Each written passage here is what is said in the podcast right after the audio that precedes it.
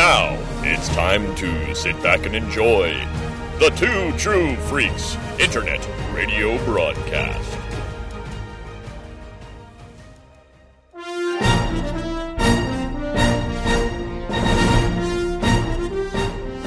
Disney won't stop. Hope Molinax and Chris Honeywell have finished Clone Wars twice and Rebels once. Now they move on to Resistance and beyond. I'm Gene Gene, the MC Machine, and this is J Guys and Jedi. Hi, everyone. Welcome to a brand new episode of J Guys and Jedi, a weekly podcast covering every episode of Star Wars Resistance. In this episode, following their battle with the First Order, Kaz and his friends hope to reach the Resistance base on D'Qar, but the Colossus has suffered damage, and there may be other threats lurking in the shadows. There will be zero gravity antics, a messed up Colossus, and something is rolling around in the darkness as we enter season two, and we're talking about Into the Unknown this week. Should I sing? Should can I sing? Do Into the unknown. Into the unknown. Thanks, Frozen 2. How you doing, Chris? Not bad. Yeah, yeah, tired, but doing good. I'm a little tired too. Yeah. I'm. Yeah. I got a new work. I'm working at, at back at another place and getting ready to. I got a tour of the new restaurant today, and but now I'm working on Tuesdays during the day. Cool. Oh. Okay.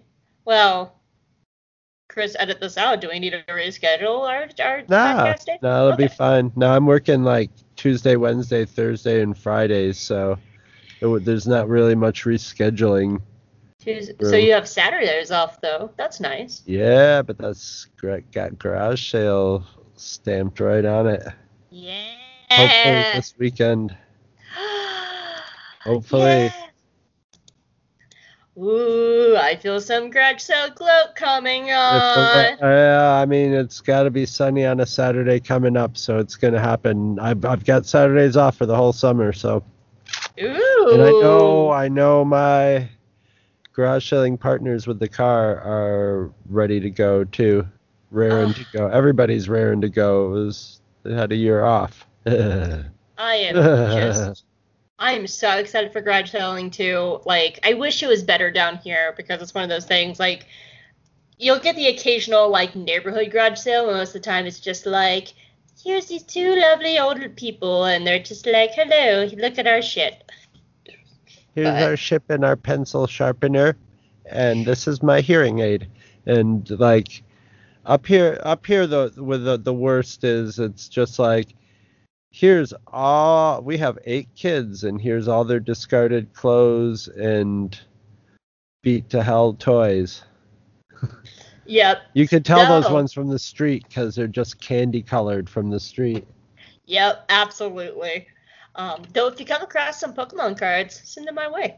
Or any kind of Pokemon, anything. I love Pokemon stuff. Send it my way. So, well, what did you think of this episode? We're in season two now. It was good. It wasn't a barnstormer of a. It was sort of a main. It was sort of uh, a uh, you know set the set the tone for season two and establish the new scenario, which is gonna be which is gonna be the Colossus and back and forth between the Colossus and Tam in in the First Order. So and and it doesn't it doesn't go crazy with it. It's just they sort of play it as it begins off as a pretty much a slapstick episode in a lot of ways. I'll wait till I get to my notes for for for stuff like that. But yeah, it's good. It's a very it's a very for for such a radical change in it, it comes back and just I think it's a wise decision to do it Mm. Is to just sort of like here's our new status quo, you know. I um so so one of the things I'm really interested in getting into for season two is I've only watched season two once, so I'm watching this for the first time, a second time through with a fine tooth comb. And this episode was actually different than what I remembered it. Um, I remembered Kaz being more manic, and not as subtle as I thought. And like and some of the things that I remember are still there. Like he is understandably a bit on edge, you know. And I have that note too cuz you know, he just lost his fucking planet. So, um but I didn't he was wasn't as manic as I remembered him. That was like very firmly planted in my mind for this episode. Yeah, So- no, there's there's slapstick, but it's not Kaz being clumsy. It's uh, or anything. It's just sort of just like craziness ensuing. Yeah, yeah, but like I I felt like he was a lot more like wanting to throw himself into work, not wanting to talk about things like cuz like the moment Doza brings up um things changing, Kaz is like I want to do something, please give me something to do. But it didn't happen that way. So I'm just like what did my brain like function the first time? like why did it process something completely different the first time I watched this? So that's that's actually one of the things I'm really excited about getting into season 2 because I have very firm thoughts about stuff, and I'm wanting. And now that I've had some time away from it, I'm really excited to look at these episodes with a brand new eye. So very, very, When- very excited. So When when I tend to watch a first season a season through the first time in my memory of it, it tends to be like there'll be a few standout episodes where it's like I remember that episode and like the whole like thing, but like the rest of it tends to sort of bleed into each other, you know, glop together, and I'm not quite sure if something might have happened earlier or a little later or whatever, you know. And it's usually the second time around that I go like, oh, okay, yeah, okay, that's Yeah. right, it's all in this order. yeah, yeah, yeah. So I definitely like enjoyed this episode. It just uh, was very different from what I remembered. So, well, you ready to get into it? I am. All right. We're gonna have a little uh, between the uh, between the seasons background information too. So here we go. Into the Unknown is the 22nd episode of Star Wars Resistance. It aired on October 6, 2019. It was written by Steven Melching and directed by Brad Rau. Rau. Um, some extra information for you. It was announced between season uh, between seasons that season two was going to be the final season of Resistance. I wrote seasons a lot in that sentence. Um, at Celebration prior to season two, there was a panel discussing the creation of the show. One big question that Dave Filoni posed to the writers was how do everyday citizens feel about the rise of the First Order, which was very much season one. In the panel, they emphasized that the characters were the heart of the series and the storytelling. Myrna Velasco, Myrna Velasco, who voices Torra Doza, said that she loved going to work alongside so many talented female performers. We're all dangerous women on the show, she said. She also has a very special relationship with fellow Mexican American actor Jason Hightower, who plays her father in the series Captain Doza. The two of them often have long conversations in Spanish, which in which in turn strengthens the familiar relationship they portray on screen. Bobby Moynihan insisted that there's no bigger Orka fan than him. I will fight you, Mr. Moynihan. I love, love, love, love my gay uncles. I will fight you. I might be Orka Influx's number one fan. Uh, oh my god, I need to make that a shirt. Hold on, Hope's got to write this down. um, uh, hold on, Hope is writing this down. Orka and Flix number one. Fan for Pride. That's what I'm going to work on tomorrow. As a lifelong Star Wars fan, he says, the style of the show is one of the coolest things ever, and the representation is the greatest. And finally, Donald Faison said, I became an actor because I wanted to be in Star Wars. I was I wanted to fly the Millennium Falcon, you know what I mean? Now, to get to the extra actual episode. In the earliest outlines, the episode originally began in the marketplace, with Kaz weathering all sorts of complaints from concerned citizens who blamed him for the platform's current predicament. We also get our first look at the command bridge of the Colossus. According to series art director Amy Beth Christenson, the bridge has not been used in uh, has not been used since the last time the massive craft was in space, 20 years prior to the events of the show. oh, excuse me. She says to help with uh, to help make it more realistic that there was a command crew, we decided to make them all droids. Each of the command droids answers to 4D, and they are some make and model as her, or they are the same make and model as her, just more basic and pared down. And finally, the First Order barracks are similar are based on a similar layout seen in Star Wars Rebels, but it also features details and tech from Kylo, Kylo Ren's quarters in Star Wars: The Last Jedi. Uh, se- segue. Insert funny segue here. I didn't have one. Ha ha ha ha ha ha. Thanks, Jenna. You're too kind. Ha ha. you, you know, they all can't be winners, Yoda. They all can't be winners, and this time I just I didn't have a good funny segue into you. Some you lose, some you win. Seg you lose, seg you win, Some. seg Some. segue win, Yoda speaks clearly. Hmm. segue seg win, seg who, seg how, seg what. Hi Yoda. Sorry. Yoda may be having a stroke. No, don't do that. sorry, sorry, sorry. Hello, Yoda. How are you doing? Not bad. Having a good time? G- good time, yes. Yoda always has good time. Hmm. For good time, call Yoda with the force. Hmm. What's your uh, hollow number? Eight six seven five three zero nine. Is space six seven five three zero nine. Oh yes, yes. You gotta make sure you have that space area code. Hmm. Yes, that's very important, or else your Jenny's gonna be getting a lot of weird calls for people looking for a frogman. Ain't that right, Jenny? Jenny, who do you turn to? Jenny, Jenny, Powerful in the force was Jenny. Jenny, Jenny. Who do you turn to? Anyway, so Yoda, I got a question for you. Yes, a question for Yoda. We do. So we are recording this on June 1st. You know what June 1st is? The unofficial start of summer, beginning of hurricane season, also Pride. Happy Pride, everybody. But it's the beginning of summer. So what are your summer plans for Dagobah? Are you gonna go like off planet, go on a vacation? Are you gonna stay on Dagobah? What you, what's your summer plans? Mmm. Mm.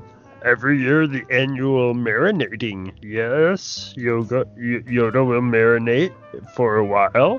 Hmm. Then there's narrow window when Dagobah mosquitoes come out. Hmm. Yoda gets his blood cleaned. Yes. Uh, Like acupuncture, it is space ac- acupuncture. I thought you were gonna say like it was gonna be a feast, you know, a feast of mosquitoes, but I was not expecting the blood cleansing or the marinating.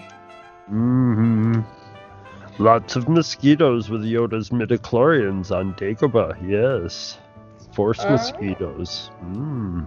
Does Dagobah have a beach? Like a nice beach area for you to go to? No ocean, all swamp. Mm. Mm. Water equally distributed. Mm. Oh, gotcha, gotcha. So, Moistest planet in the galaxy. Yes, Dagobah is known for. is it is so it's known for being super moist? Oh, big! It, it's like a sponge. Mm, in Very. space. Very moist, Moist. super moist, Very moist. very moist. So moist. So, but are you going to take like a long weekend with, say, like I don't know, like Mama the Hutt, and like I don't know, go like to the beach for a weekend, hang out with Mama? Mm, Yoda has no weekends. Yoda's retired. Hmm. Oh. Mm, forever weekend for Yoda. Well, she is still the mom of the Hutt clan, so she might need a weekend. She might still have weekends, so. Hutts never take take days off, never retire. That's true. They Work usually just sort of die. die. Work till someone strangles them. Yes. yeah. But are you gonna go see see uh, Mom of the Hutt? I hear she's getting her beach body together. No, maybe, maybe. See how the marinating goes. Mm, yes. Oh, so you gotta get beach fit yourself too. You gotta get that Mm. beach bod. No, Yoda has beach bod. Yes. You always have beach bod. Buff Yoda is. Mm. Yes, very tiny and buff. Swolda. Swole. well, Check I'll- out Yoda's guns. Mm, mm.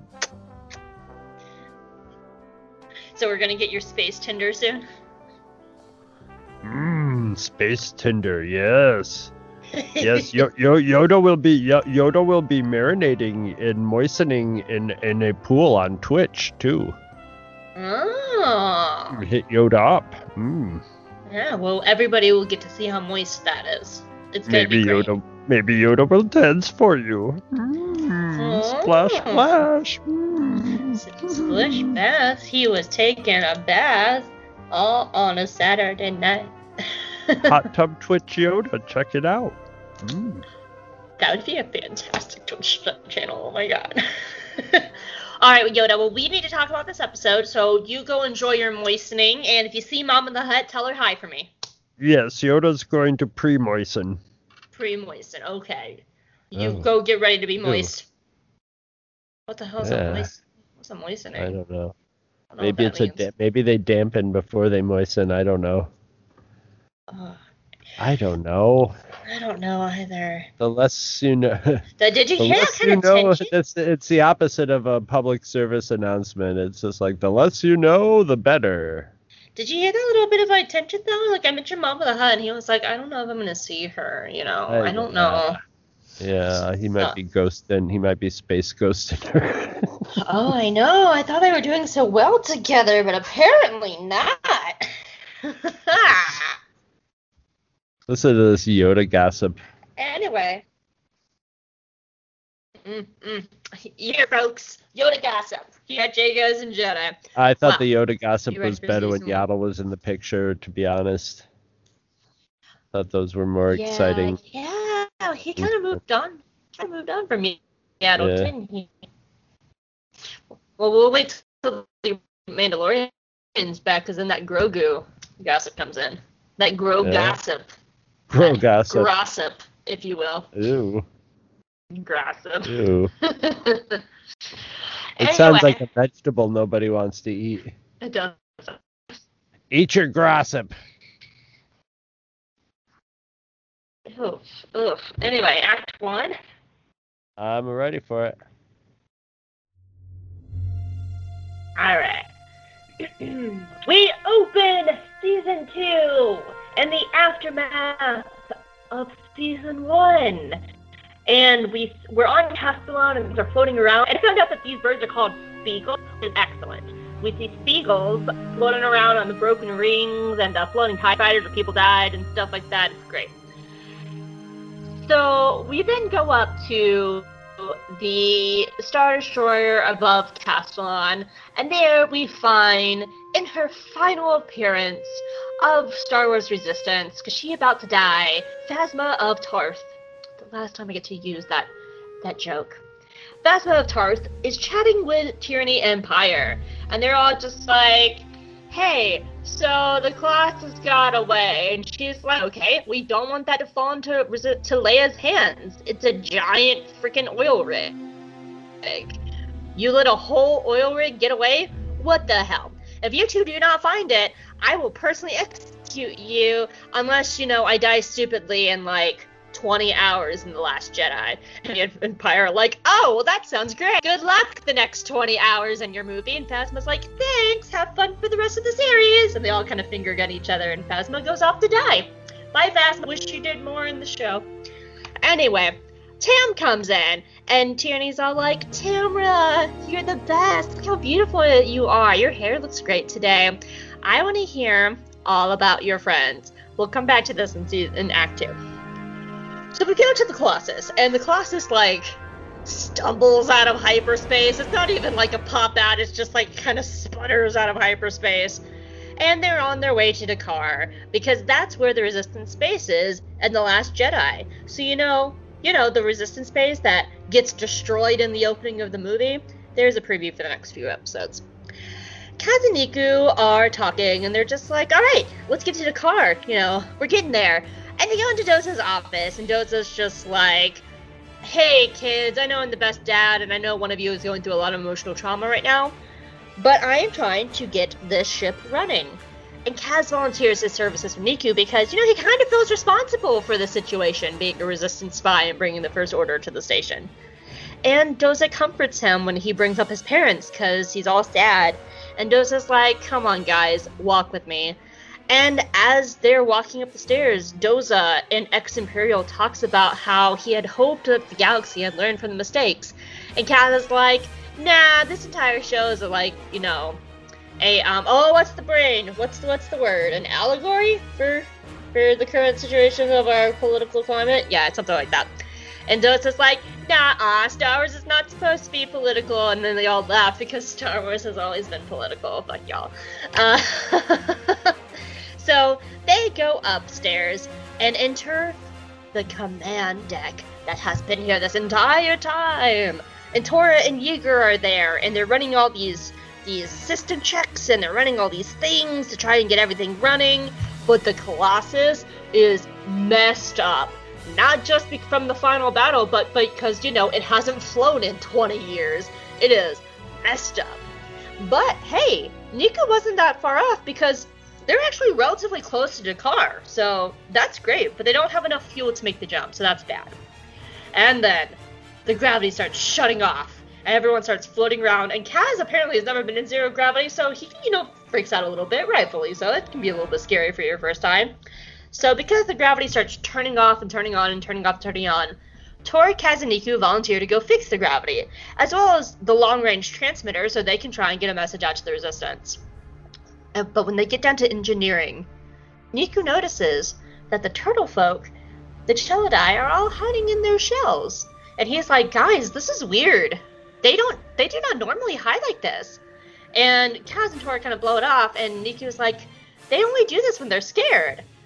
Okay, well, I guess we will go fix things.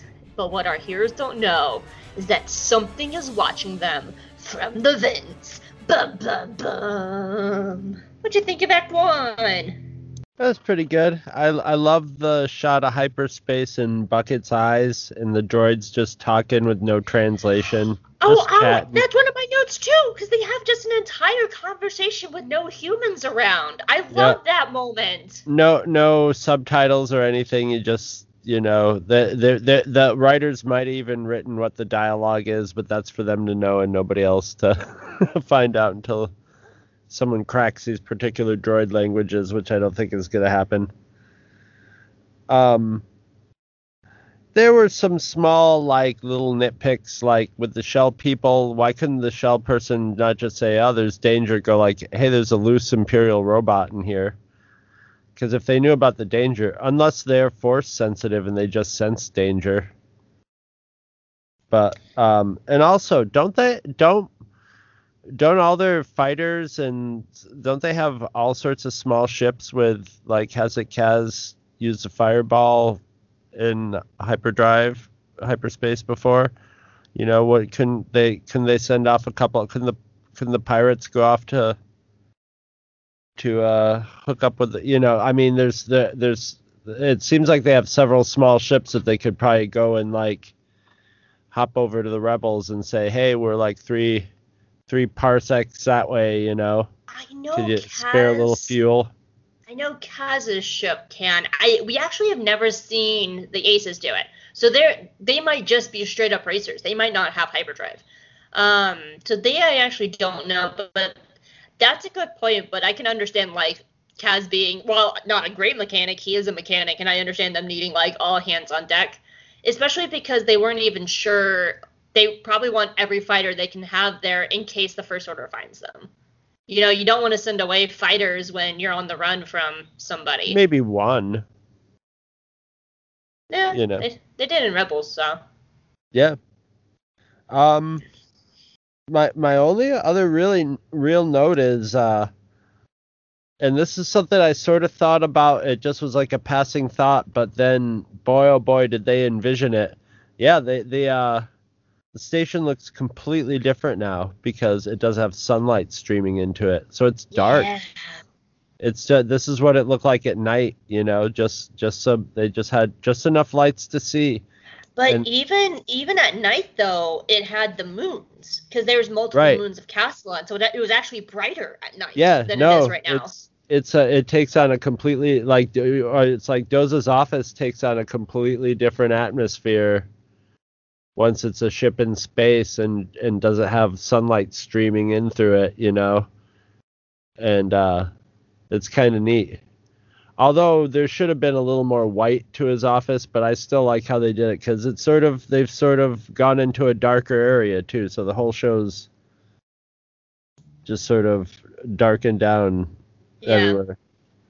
I always liked that too. I always thought that was a cool a cool choice of theirs. It's changed to more Star Wars. It's ships when you're with the First Order, or with everything's everything's in just sort of fate, you know, you know, artificial light and and darkness, basically. I just I was kind of thinking about this while I was reading. Um, you're you're done with your notes for Yes. okay. I was thinking about this as I was reading, and because this is Phasma's last appearance, what if every appearance of Phasma in every show or anything going forward, she's just like barely a character, and it's just it becomes a running joke? That would be horrible. yeah, I, I was just gonna say it's sort of like rubbing it in, but yeah, I guess you know, lean into it. I guess because then then try to ignore it. It's just sort of like the like the Mandalorian finally addressing stormtroopers not being able to shoot for shit. Yeah. Um. Or or was it Rebels? Because Rex was like, I can't see in this helmet, and he like throws it. Um. But yeah, I just that that's a tiny gripe of the series. Is I just I wish they did more with Phasma. Like this is her last her last appearance, and we talked about that a lot in season one. So. Though she was more in in Resistance more than she was in the movies, so good job Resistance. Um, I also had the conversation with Buck and CB23 because that's just so great. It's like them just watching hyperspace, having a conversation, and it's just such a nice little moment. It's just interesting to think about what what it is they're talking about too. Yeah. There's so there's so many different things they could be talking about. I I kind of love the idea of Bucket just telling his old war stories to her. That's what I was, you know, they were saying, so- uh, Bucket saying like, yeah, I've been Back through this day." before. You better get ready, you know. Like back in my day, we used to jump to hyperspace all the time. Yeah. And she's just like, "That's great, Grandpa. That's great." um, but yeah, it's it's such a cool little thing to think about. Um, the only other note that I have is I I like I wish it was a little bit longer too, which is the story of the season for me. But I really like the little bit of that conversation that we have with Doza. You know, he's an ex-imperial and he's talking about to Kazuda first as a parent. He's like, you made the choices that you did. Because Kaz even says, like, I don't even know if my parents are alive. And Doza's like, we're in war, kid, and you made the decisions that you had to. I respect that. And then he talks about how the the universe hasn't learned. That's like the like that is humanity. Like we never learn from our past mistakes, and that is like um, the moral of humanity is we have to learn at some point, or there is a, this kind of thing like fascism will keep happening if we don't fully and, and address it. So Star would- Wars Star Wars universe is even worse because it like doesn't go in like hundred year cycles or anything. It goes in like twenty year cycles. twenty years for everybody to forget everything. Yeah, though I kind of get it because much bigger galaxy. So like somebody who was not even a, there are probably people who weren't even affected by some of the Yeah, stuff. yeah. I mean, I mean, people are pretty much probably caught up in their own, not just their own world's affairs, but just their own hometown and their own family's affairs. you know. Yeah, I mean we're we're like that too. I mean, but it's you know we we have to. It, I mean this is this is a moral of of humanity. We yeah, have but to. I mean, learn these from... Star Wars, these Star Wars Galaxy people have the memory of a goldfish. I'm sorry. they do, they do, they do. But I, I really like that little bit of a conversation. We got to see like a little bit of Dad Doza, little bit of Soldier Doza, a little bit of Ex Imperial Doza, and Leader Doza. Like really within about two minute span. And it was it was a really nice scene, and I wish we got a lot more of that, especially with him in the show. So Yeah, well, every everybody has just got to flex all their skills at this point, you know, because yeah. Oh, I thought you were gonna keep talking. no, no, no. All right, So well- dot dot dot. So. So they do. In, Yeah, in they do. implied they do. As we will get to with Torra in a minute, because boy, do I have some some some thoughts on Torra in this episode. So, um, but that's all I have for Act One. Did you have anything else? No. You ready for Act Two? I am ready. Act Two. So Kaz and Neeku and Torra in CB23 are down in engineering, and they're trying to figure out how to get the gravity working again. And Kaz is getting frustrated because Tam was really good at this kind of thing, and none of them are. And Neeku's just like, I'm not good at this either. I'm gonna go ask the show folk. And Niku goes over to the show folk, and they say that it's still dangerous down there. Well, Kaz blows this off because he's like, oh, fine. You know, maybe we can find the kids from Tehar. At least they'll give us hands. And he blows it off, but Neeku's a little bit concerned because he's not used to seeing his show folk friends like this. So Torra finally gets one of the screens working, and she sees where some of the problems are. And she gives directions for everyone, and CB23 heads out to get her shit done. So CB23 goes down a back hallway, and it's dark, and the lights are out. Uh. And there's a burp in the night, and she's going through the hallways, and she finds the place where she needs to push some buttons and stuff. So she lifts herself up and she's pushing buttons, but she keeps hearing something out of the corner of her little droid ears. And she looks over, and there's nothing there. She looks over, and she's nothing there. So she finishes what she needs to do, and she turns, and there's Murder Ball from the finale, and he's back for vengeance against CB23, who kicked his ass. And he rushes to- CB23, and the scene cuts back to our heroes. Kaz is becoming more and more frustrated because, you know, they're stranded in the middle of space. They don't have gravity. He pushed a friend away to where they joined a group of fascists, and he just watched his planet explode. So, you know, I'm really okay if Kaz is a little gruff in this episode. He has a lot going on, not a lot of middle spoons. And they wonder how everyone is doing upstairs because, you know, they're sure that the people of the Colossus are scared and don't know what to do. And we cut to the best scene of the episode, which is everyone having a freaking party at Aunt Z's. And she's handing out drinks. The pirates are there. They're loving their drinks. Orka and Flix are there and having a good time. Everybody is loving the zero gravity thing. Good for you, Aunt Z, for taking advantage of it. As they're working, Kaz accidentally calls Torra by Tam's name. And Torra's like, I understand. It's always hard to lose a friend. And your entire planet, which feels like it's a more important thing here, because you probably lost a lot of friends in that moment. And probably a little like, transference going on. Probably a little bit. Probably, yeah. Anyway, during all this, we go back to the baddies for a little bit, and Tierny is like, Tam, darling, I love you so much. You're so talented and brave and strong, and you need to tell me more about your friends in the Resistance. And Tam is like, I told you everything like four times. This feels like the finale all over again. And Tierny's like, okay, okay, if that's really all you know, I only have one more question for you. We're going to be hunting the Colossus. Are you willing to, you know, put your friends in jeopardy? Yeah, not like the game Jeopardy, like actual Jeopardy, because we're going to be trying to capture or destroy them. And Tam grits her teeth and agrees, saying that she has no more friends there because they all betrayed her. So, Old Goldie himself, Pyre, shows up and assigns Tam a number, and she's officially part of the First Order now. And then I cried a little bit. Back with the heroes, they finally send Neeku to find out where CB23 is. And he finds her in the most adorable scene. He's like, CB, head is not attached. I promise I won't tell anybody. And it's like, oh, Neeku, you best boy. Like, you're such a sweet boy. You're so concerned for her and afraid that she's going to be embarrassed. And he finds her missing head, but before he can put it back together, murder ball strikes. Maybe we can have the like the Jar Jar music, like murder ball. Any any excuse to use the Jar Jar music, it's fine. Um, murder ball. Maybe a little reverb on the voice. When um, a little bit later, when Neeku doesn't return, finally Kaz and Torra head out together, not alone. Together is the key to find Neeku. And in the darkness, they hear Neeku groaning.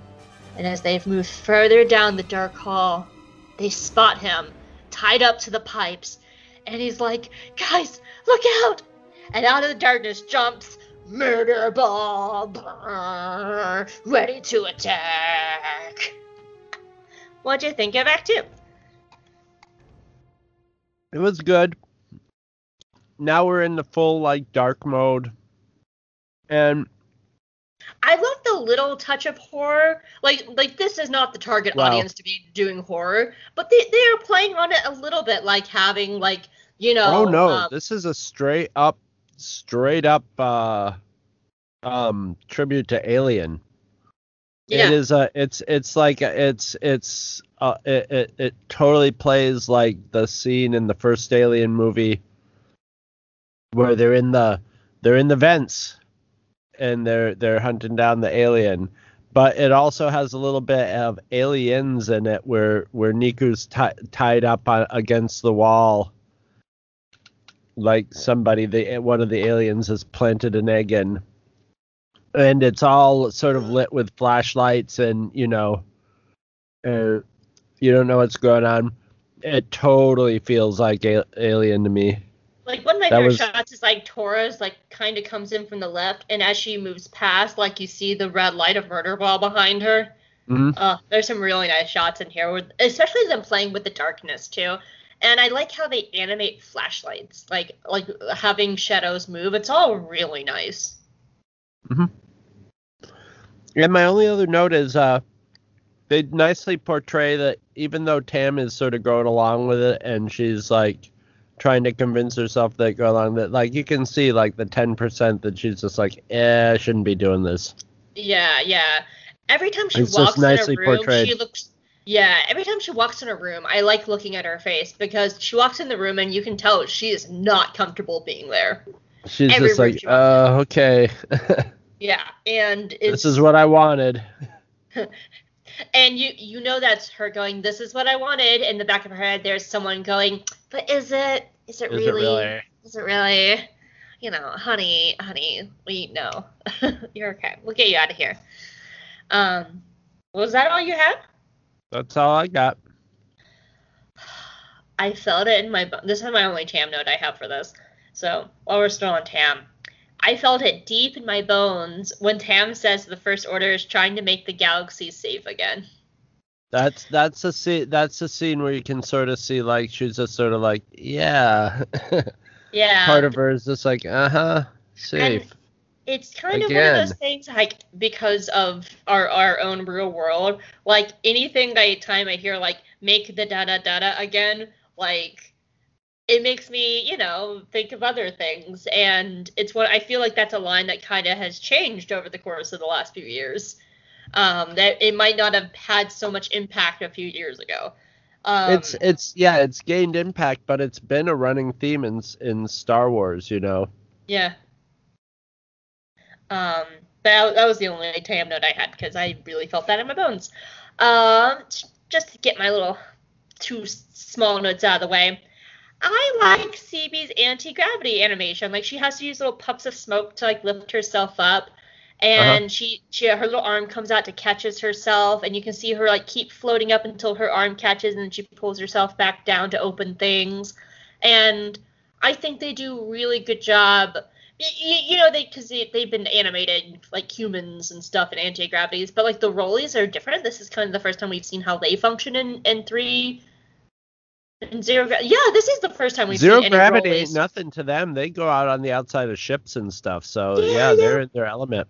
But I, I was just thinking, this is the first time we've seen the rollies in zero G because I can't think of any time that we saw BB-8 in zero G uh, except for when they were doing the switch off in space, right? Am I right? No, you're you're right. I was thinking that maybe when they were fighting that probe droid, but there was gravity when they were fighting the probe droid. Yeah. So I, I just like the little things that they're very aware of, like having to like propel themselves with their cords and using that to propel themselves, or like using like little bursts of air to push themselves, or having like their little arms to hold on. Like the the animation of the rollies in zero G is just really nice. There's a lot of like little details that are very easy to overlook, but they're very conscious of it, and I like that. I love the party at party at It's funny though, even though they're partying, that could probably be because they're all a little nervous, you know. But they're Oh, going to get get catching a buzz and and and overcompensating a little bit. But they, yeah, they're having a riot. I and and just like the little things, like um, God, I remember how I felt watching this for the first time because they had confirmed actually between season that Orka and Flix were a couple.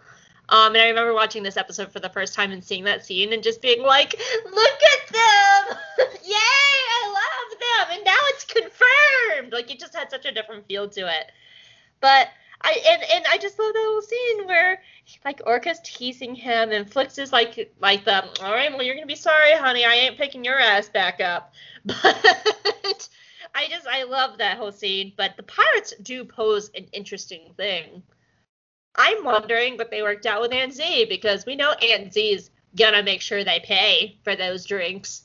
So there, there's a lot of unspoken stories happening here, and I kind of like that about this. But the, the the bar the barkeeper is the pirate's friend, you know. So if the bar like there's like there's probably like Aunt Z's tough, so she probably knows how to like you know because they don't want to get kicked out of the bar, you know. So that you know that I mean they pirates still have to play to play it. sa- The the if there's if there's a bar there, they're going to they're gonna want to misbehave, but they're gonna still want to be like you know yeah, it's not like cut only off. misbehave enough to where they could go like I'm sorry Aunt Z, we won't do it again. And Here's some extra like, credits to pay for the damages. Yeah, yeah. Here's some pieces pieces of space eight. Though now that I'm thinking about it, um, we know that Aunt Z has a friend on Takodana, and who lives on Takodana but Pirate Queen Maz Kanata. So it makes me wonder if, if pirates the pirates actually know of Aunt Z through Maz Kanata, since Right, Maz is right. She just queen. might ha- have enough cred, underworld cred. to to not get messed with and stuff. So yeah.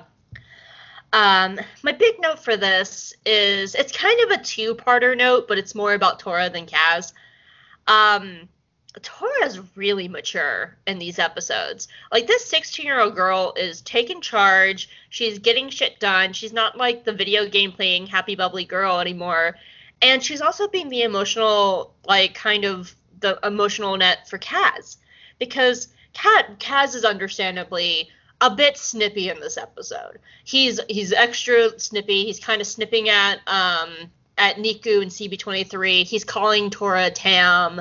Like he's a mess, which is understandable. He just lost his planet. He just lost his friend. Everything's going to shit. So it makes sense for Kaz to be a little bit of a uh, like a raw nerve in this.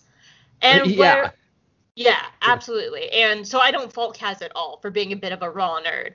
Where I really like this is watching Torra. You know, watching Torra up in the command deck giving commands with Yeager, um, of all people, and volunteering to look after people. Um, being the one in charge and giving direction of what needs to be fixed and where. And this is and she's so patient for everybody around her. And I just keep going. This is a 16 year old girl who was like very bubbly and excited about running through a trash compactor trying to kill her. Um, and I and I think this is where we really see the best of her mom and her dad. You know, in the plane, and when she's fighting in a in a in a plane, she's her mom. And here we see the leadership skills that her dad has given her. And I'm just so impressed with how they handle Torra especially in this season. Like really, she comes into her own to me this season, and I really enjoy watching uh, watching Torra's journey. And this is kind of a big kind of shove in that direction because she has to step up. Ste- it's step up or die, and she she meets that challenge. Yeah, she's been bored up till now. Remember, as soon as things started to go bad, Oh, yeah. she was just like, "Action!" You know, I get to get to use get my do brain. stuff. Absolutely, I get to do stuff. So, yeah, I I really love Torra in in the scene. But that's all I have for Act Two. Did you have anything else? No. So you want to wrap this puppy? Oh, we are kind of flying through this puppy. Yeah. We're tearing this puppy up. no, no, protect the be good, be nice to the puppy. Tearing this puppy up like a Christmas present wrapper. No, no. So we're tearing the wrapper off the puppy because the puppy needs to breathe. So we are saving this puppy, Okay. saving the puppies. Okay. Anyway, it doesn't work, but okay, it's nice. It's a nice sentiment. Act three. Oh no, Murder Ball is attacking our heroes. So they decide as, as this thing is like coming at them with like little shocky little thingies and like little ropes that to try and capture them. Kaz decides to lead Murder Ball away while Tyre, to, Tyre. Well, I looked at Torra and Neeku at the same time and like Tyre came out. While Torra Captain worked- Tire. yeah. While Torra works on freeing Neeku. But as he's like trying to get out of there and stuff like that, Kaz gets hit by Murder Ball's electricity and gets partially knocked out. So it's up to freaking Torra Doza, 16 year old girl, who takes charge, grabs Kaz, and gets out of there and gets Kaz to safety as he recovers from being electrocuted. And Murder Ball is hunting them down.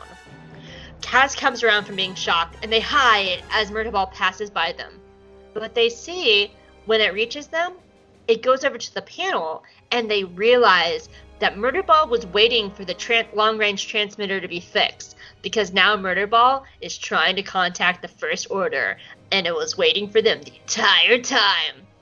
Luckily, Captain Dad and Boss Dad, Doza and Yeager, uh, realized something. Boss Dad is now Yeager's nickname. Boss Dad. Boss Dad. See, he's a Dad.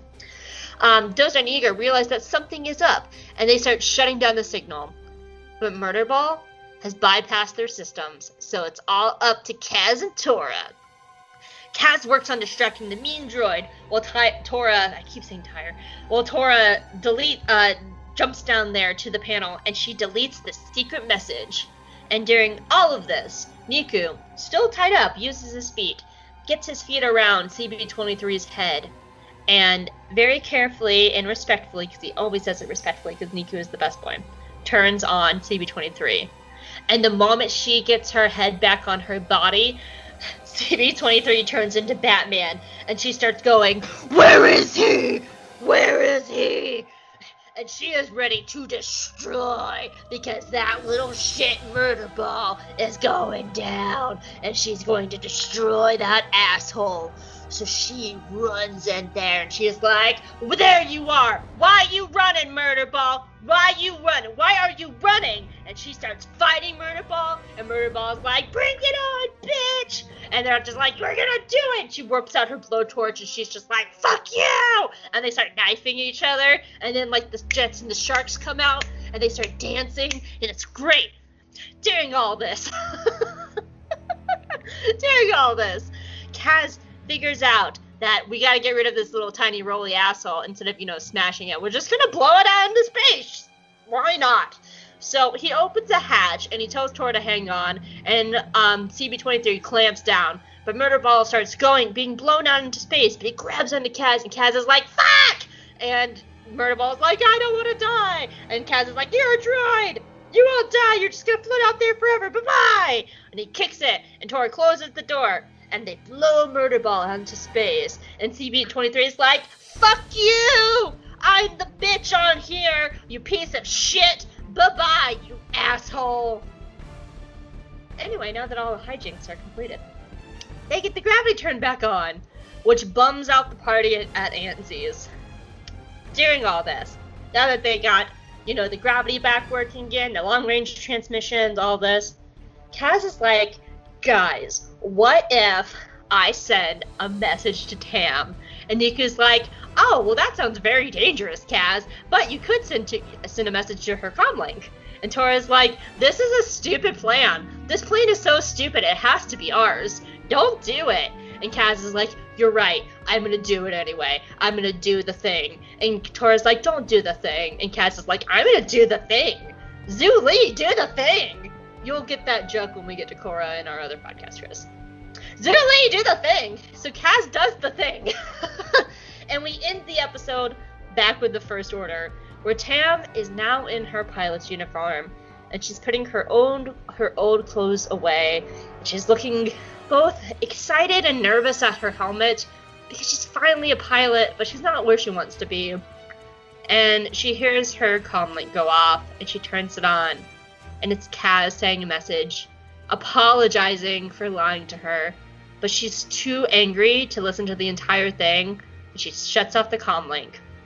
And the episode ends with her symbolically and, and literally, for a lot of things, picking up her helmet and wiping away her identity by putting on her first order helmet. The end. What While looking in the mirror, though, she's looking in the mirror. Yeah, yeah, yeah, it's yeah. different if if she just put it on than whether she's looking at herself putting it on symbolically. Yeah. Cute. So what do you Oh. think of Act Three? it was good. It was good. It's it's just a good uh, winding up the episode to to establish a new season. It had great music in this episode, especially during the evil parts. They they didn't bring in Empire music. They brought in dark shades of like the Force theme and stuff, and just some like it was it was it was nice. Um, and I just want to mention that that Murderball's death is pretty much uh, also a tribute to Alien and Aliens, where the alien is sucked sucked out, no, blown out through the through a, a portal at the end of the movie in both movies. So very very lots of lots of Alien and Aliens vibes in this this episode. Yeah. Doesn't really like like Alien and Aliens thematically doesn't really line up with what's going on, but hey, it was it was fun. Yeah. but uh that's all that's all I really had for Act Three. I didn't have a lot to lot to say for it. It just sort of like wound everything up. It basically just had to get the the uh um murder ball out the hatch. Yep. Um. So about that moment with Tam putting on the helmet, that is chilling, and there is a difference um between her just putting it on and her looking in the mirror and putting it on. That, I'm I'm glad you noted that. Um. Yeah. It. I was not thinking about this, but the mirror does change it, and now Hope has to think about this for a minute because I never noticed Well, it was a mirror. I never, I never noticed that. Like it's introspection. She's thinking about herself, and you could tell that hearing Kaz, she she was like she wanted to hear it out, but she just had to like sort of just like "Urgh," throw it down. But you know she's gonna go listen to it all the way through, and uh, and uh, and yeah, and putting it on, she's she it's it's it's just classic introspection. She's she's thinking about her she's having an identity crisis basically you know and uh and you know so she's looking at she's looking at herself becoming a chilling you know anonymous um kill you know potential future killing machine Yeah. Um. So I pulled back up and the scene probably the first people that she'd probably have to may end up killing are the are her old friends you know Mhm. So I was pulling it up because I was like, I don't remember the mirror, but I see what you mean because she's facing her locker, so she is facing a mirror. She's reflected in it. It's not a mirror, but it, it serves the same purpose as somebody Yeah. looking in the mirror, you know. Yeah, yeah. Um, you're not gonna get this, but because I know you haven't read it, but I just want to say that Tam actually reminds me a lot of Ciena Ree from Lost Stars, because Ciena is a character who um, was recruited as a child and like fell for the imperial propaganda um, and joined the empire and Ciena has an honor system to where and it, it's built into her culture. They do a really good job of like building this honor system to where it's like to her people like breaking a promise is like the worst of sins. And you can see that Ciena starts the point the Death Star mostly is when she starts struggling with that. She's like, "Oh my god, we destroyed a planet. Like I'm supposed to be honoring this system that they just massacred had like a huge genocide." And I feel like Tam has a much more like fast forward version of that story. But Tam reminds me a lot of ways to Ciena Ree's kind of journey as well. Um, and I think they're very good. I, I, I would almost love to ask like some of the writers if they pulled from Ciena's story a little bit to for Tam because they're very similar.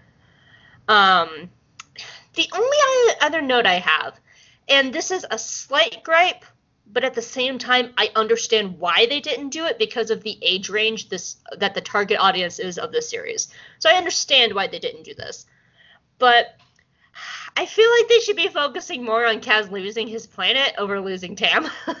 They're You know, not that- going they're they're they're they're they're they're not going to later on, but they but if they were going to it probably be should be later on when like it's that that's that's the thing is that he's in like like it, he's in a everybody's in a state of just like let's find something to do so we don't have to dwell on our situation Yeah. and to end and if there was any if any of the characters were like hey kaz you want to talk about your planet blowing up it probably wouldn't be the best time so like the time for processing it is still in the future really for him you know Yeah. There- he's still in the he's still in the moment of of trauma basically yeah. for a while Yeah, that, that's a good. And so that's why I think I They're at kind of war. like it, it, they they cross the line into war so it's like And I think Yeah. that's where I was feeling, um, where I kind, I guess I kind of remembered Kaz being more manic in this episode, and he's not. Um, and yeah, I think that's where I, I was misremembering that because I felt like there was an emphasis on him trying to like work, keep his mind off stuff, which I don't mind. I think it's actually a very strong story that he would want to throw himself into saving everything and not think about the fact that his planet's uh, just blown up. Um, actually, you know, this reminds me of our, you know, our friends uh, Jonna and Maria Ma from the Geeky Bubble. yes i They do know them They had a very similar conversation about Bad Batch, actually. And they were talking about this in their episode for Cut and Run. And Jonna had brought up, she was like, she was hoping that there was kind of more of them discussing what happened with Crosshair. And Maria was talking about, well, you know, this is very fresh. They have to have time to process. They have to have these, like, these moments to really think about what happened and understand what happened. And they're also on the run. So their mi- that's not at the forefront of their mind. And Maria was like, just give it time and it's going to be addressed. And sure enough, in the next episode of Bad Batch, when they have to, you know, crash in like the little flashlight monster and takes their, their stuff and eats energy, they talk about Crosshair. They have a conversation about him. Wrecker's like, I miss him. He was our brother. And, yeah Mar- and then in and the very like next episode, Maria was just like, "See, I told you," and John is like, "Yeah." it was Yeah, and then, like, it was- it was in the next episode or the episode after that that they gave her his communicator, you know, to his his wrist communicator. Yeah. So Uh-huh. yeah, there and and and and and it will like I have a feeling it will manifest in them actually, you know, having to deal with him in person at at, at a point. So yeah, they'll build to that. Yeah, absolutely. Um, I, I don't doubt it. Um, it's just it was just one of those things that I was just like, yeah, yeah, I get that. You know, they they did that. They just kind of spaced it out a little bit and stuff like that. And yeah, I, I think it's I think it's really handled well. I like I especially like Kaz in this episode. Um, I could see how a lot of people took him as being a little bit of a jerk. He has every right to be a jerk in this episode. Um, and I don't even think he's being a jerk at all. I think he's just like as I said, a very raw nerve Yeah, right now. nobody nobody's taking No. anything personally in this episode. No, everybody's like Mhm. you know, pretty sympathetic to everybody else in in this. They're Yeah. all, they're literally all in the same. It's it's literally they're all in the same boat. You know. They are, but I think Kaz has like a one extra step of being like, you know, it's okay if Kaz has a bad day today. it's fine. Nobody Yeah. should ever hold any of that against him, ever, ever, ever.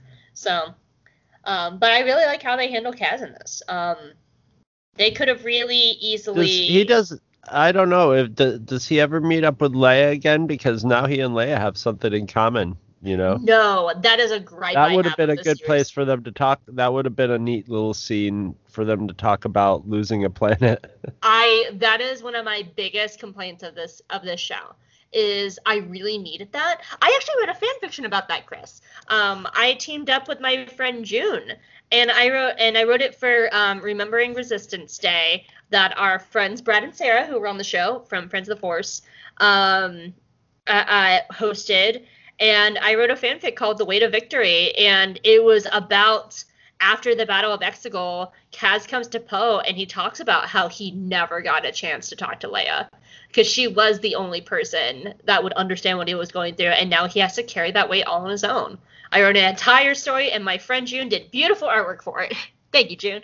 Um, so, but yeah, like I would have always loved to have seen that story, and the fact that Kaz never, especially like now knowing, like watching this show post TROS and knowing that Leia dies in TROS, knowing that Kaz has to always go forward with that weight and he is kind of that character now that we know who has that weight. That's a lot for him to bear. And I think that's a really interesting kind of narrative now for him, especially knowing Leia is never going to be there for him post TROS. I, I it makes me want to see Kaz in a story like 10 years later, 15 years later, where he's a little bit older. You know, I, I still think because it's just in his nature, Kaz is a very kind character. He will always have his kindness first. That is a, a cornerstone, a keystone to his character is he is kind. And but I could still see that being something that he always struggles with. That if anything made him a little bitter around the edges, it's definitely that, and the fact that he lost the one person who would understand and could talk him through it and work him through it. Because Doza and Yeager and Poe were all there, but they would never understand that the way that Leia would. And I would love to see a story with Kaz 10 years, 10, 15 years later, having to be the one bearing that front and bearing that knowledge. And I think it would be a really interesting story. If I remember, I will put my fanfic in the show notes if you want to read it. Because mostly go see June's artwork because it's gorgeous. But I don't know. Chris reminded me to send that to you. You'll hear it now as you're editing. I But- will. I don't have anything else for this episode. Did you? No, not me. All right, Chris, score it up. I gave an eight. I thought it wasn't, um, uh, uh, like I said, it wasn't a barnstormer. It was just sort of like, okay, here's our here's our new status quo being established, and I thought it did a really good job of it. I kind of felt the same way. Like, and I, and I feel like this is going to be my feelings for a lot of season two episodes. Which there's nothing particularly wrong with this episode. I think it's a No. real, a perfectly fine episode. There's a lot of really Uh, cool things in this episode, actually. You know. Yeah, I, I actually we didn't talk about it, but I actually like really like the Chelidae in their shells. I think that's a really interesting idea, where like when they sense danger, they just kind of like hunker in. Um, I, I like that, but it shows. So yeah, there's a lot of really cool things in this episode, and a lot of good things to think about um, for like story implication, character implications, stuff like that. So yeah, um, I give it an 8.5. I think it's a solid opening. I don't think Yep. they need to be barnstormers. I really don't. I like that this was the uh, No, holy like, shit, we're in uh, space episode. I, I think since they went out on such a radical departure from the norm in the last season that they didn't want to just like like come in with a big blowout with it and stuff it was it would be better to just sort of sort of almost like hit reset and move and then move forward with the with the action and plot plot furtherances yeah. So I, I I like that it's kind of a quiet season opening. I think it's actually a very resistance kind of season opening. So yeah yeah it just felt like it was just going back to its thing, just doing its resistance thing. So, yeah. Um, but that's all I had. So, yeah. As always, did I tell my score? 8.5, in case I forgot. yes you did you did okay, I couldn't remember if you, I de- told my you definitely did Sorry, I had a I had a moment. Um, as always, we would love to hear your feedback on iTunes, Twitter, or on the Two True Freaks Facebook page, or on our new Two True Freaks website, which is coming together and it's great. Um, this week, our feedback comes from the Two True Freaks Facebook page for our Resistance episode, Secrets and Holograms. All right, and of course it comes from the classic Paul C. Kelly. Ooh, yeah. Your discussion of Torra seeing right through Kaz's BS when she asked him if he was a spy reminded me of Obi-Wan and Jango Fett's conversation on Camino when Obi-Wan asked Jango about Master Sifo Dyas. Yeah, that was a little more subtle though. it wasn't super subtle, but like it was a little more Jedi subtle, I guess. In both I don't- cases. I don't Oh. fully remember that conversation, so. Oh, I do. I do. I do. It was a fun scene. It was. It was. Everybody knew what was. Eh, oh well. Anyway, I'll do go Paul C. Kelly because he's going to explain it for us. In both cases, both sides were at an understanding of what was up. In Jango and Obi-Wan's case, they decided to act violently on one another, where Torra decided to trust Kaz for now, but watch him closely. Now I'm curious what you all might think if Obi-Wan decided to just let Jango go and trust him. He wasn't gonna do that. no, no, no. I I don't remember enough of it to have an opinion on this. Because my I apparently can't remember the movies for shit. I remember No, the like conversation basically, as soon happening. as, as soon as as soon as they uh, they was in the cloners, his quarters of the cl- cloners, and as soon as they walk, walked in, they both knew they were gonna fight, but they were being like, you know, sort of, you know, play, playing uh, cat and mouse with each other. yeah, I guess. Um, Torra Kaz remember. were playing cat and mouse. Well, they were, but but there wasn't much playing with it. Torra was a cat, and she just beat the mouse over in the corner. The mouse was like, "Oh, And so please don't eat me, Mouse. She was like, not a spy." I'm sorry. You, you know that I know that we don't know that we're spies, but I know it's a spy. Um, no, no, like I remember like the general basics of like like I remember him being there. I but I like when I was reading this, I was like, they talked about Sifo Dyas, really? like I don't remember that. I don't know. I'm a bad Star Wars fan. Whatever. I can remember details of animated shows, but the movies do not stick in my brain at all. I don't know why. Actually, I do because I like animation better. Because you haven't watched them over and over and over and over again like me. No, no, I have not, but I have watched animation over and over and over and over again because that's just who I am. When are we gonna start our our, our uh, 15th rewatch of Clone Wars, Chris? anyway, um, so yeah, did you have anything else for Into the Unknown? Into the Unknown. No. I'm milk that frozen thing. Into the Ew. unknown. Ew, yeah, no, that was a weird sentence. Alright, well, where can people find you, Chris? you can find me at twotruefreaks.com. That's our website, our brand new website. And by the time you hear this, uh, we're probably gonna have our all the kinks worked out because we're working them out now and we're like a month ahead. So come on in and check it out. It's it's got all the same stuff on there, but just in a prettier, more updated package. Hopefully more user friendly. And you can subscribe to us on on uh, Apple Podcasts. I always want to say iTunes. And you can subscribe to us, all our shows, or all the shows. Uh, either shows individually or all the shows at once on uh, on the website. Or you could go to uh, uh, Facebook. We've got the Two True Freaks podcast where we post up all our new shows as they come out. The Cantina where we talk about them. And we are also on Twitter where the ever popular Gene Gene the Twitter machine mans the helm. Oh my god, so you said ever popular? Like, oh my god, Gene! Da, da, da, Oh my like, God. Oh my god! Oh my god, Gene! Like, like, oh my god! Da, da, da, da. So Did you see? Did you see Jane's Twitter feed? Oh my god. Jane's Twitter feed was trying to sit with us on Wednesdays, and he wasn't even wearing pink. What the fuck? What the hell? Anyway, you were saying. But that's where you can find us. Where can they find you, Hope?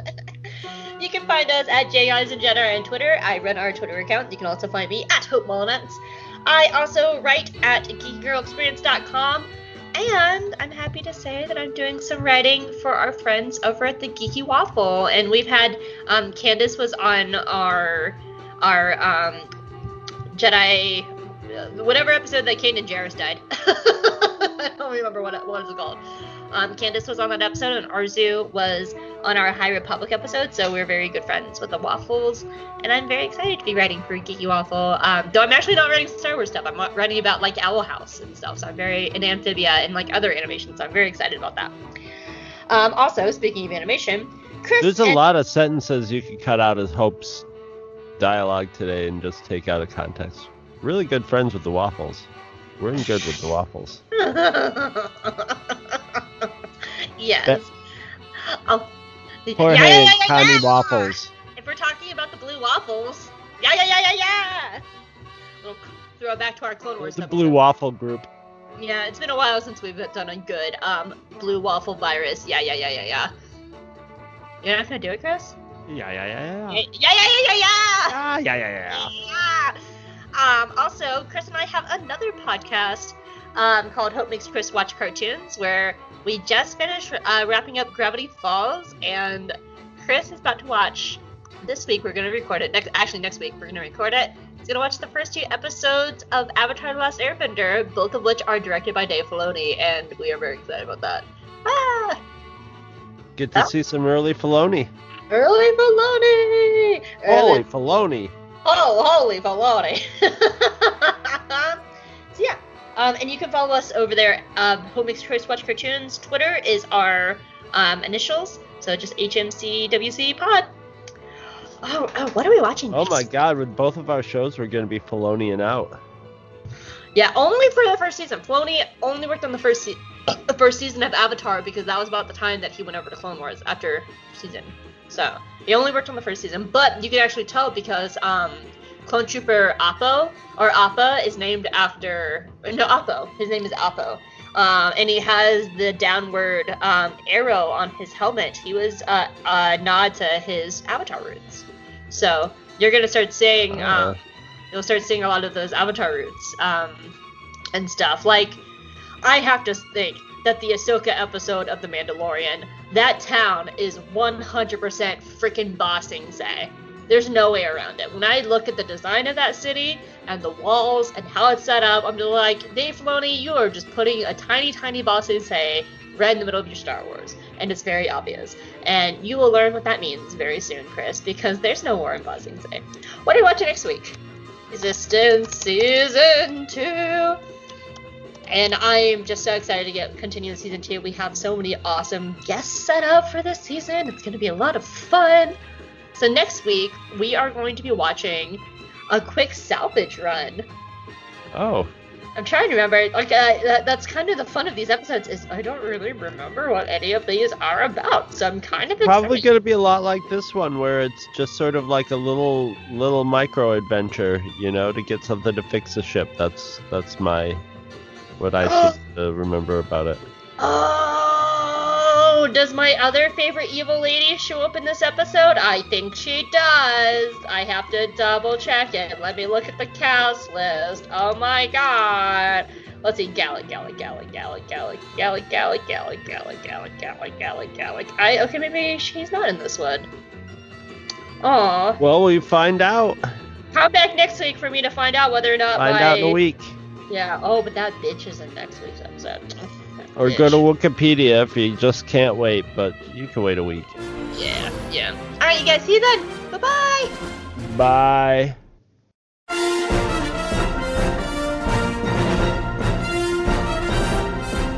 Visit our website at twotruefreaks.com. Two True Freaks is always spelled T W O T R U E F R E A K S. You can email Two True Freaks directly at twotruefreaks at gmail.com. Two True Freaks and all of its excellent affiliates are available on iTunes, and you can choose to subscribe to either the entire network if you wish, or pick whichever individual shows you want to follow. We have so many shows to choose from, there's just bound to be one that appeals to your particular fandom. Just search Two True Freaks with an exclamation mark at the end, space, and the number two. You can find Two True Freaks on Facebook. Just search for Two True Freaks. Dumbass. If you ever leave your house and you actually have friends, why don't you tell them about Two True Freaks? If you've enjoyed our show, please won't you take a moment to rate us on iTunes? That helps others find the show too. Thanks for listening. And join us every Monday for new episodes of Two True Freaks.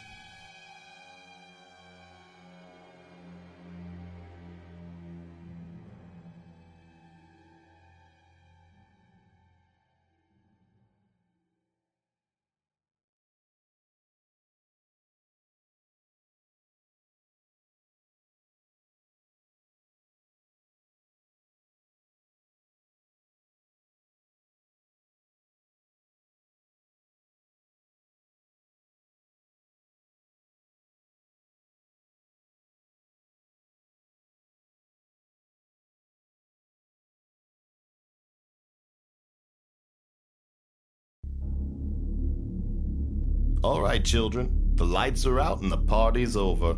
It's time for me, Dr. D, to start running and say goodbye for a little while. And I know you're gonna miss me, so I'll leave you with this. You know that big ball of radiation we call the sun? Well, it'll burst you into flames if you stay in one place too long. That is if the static don't get you first. So remember, even if you're dusted, you may be gone, but out here in the desert, your shadow lives on without you. This is Dr. Death Defying, signing off.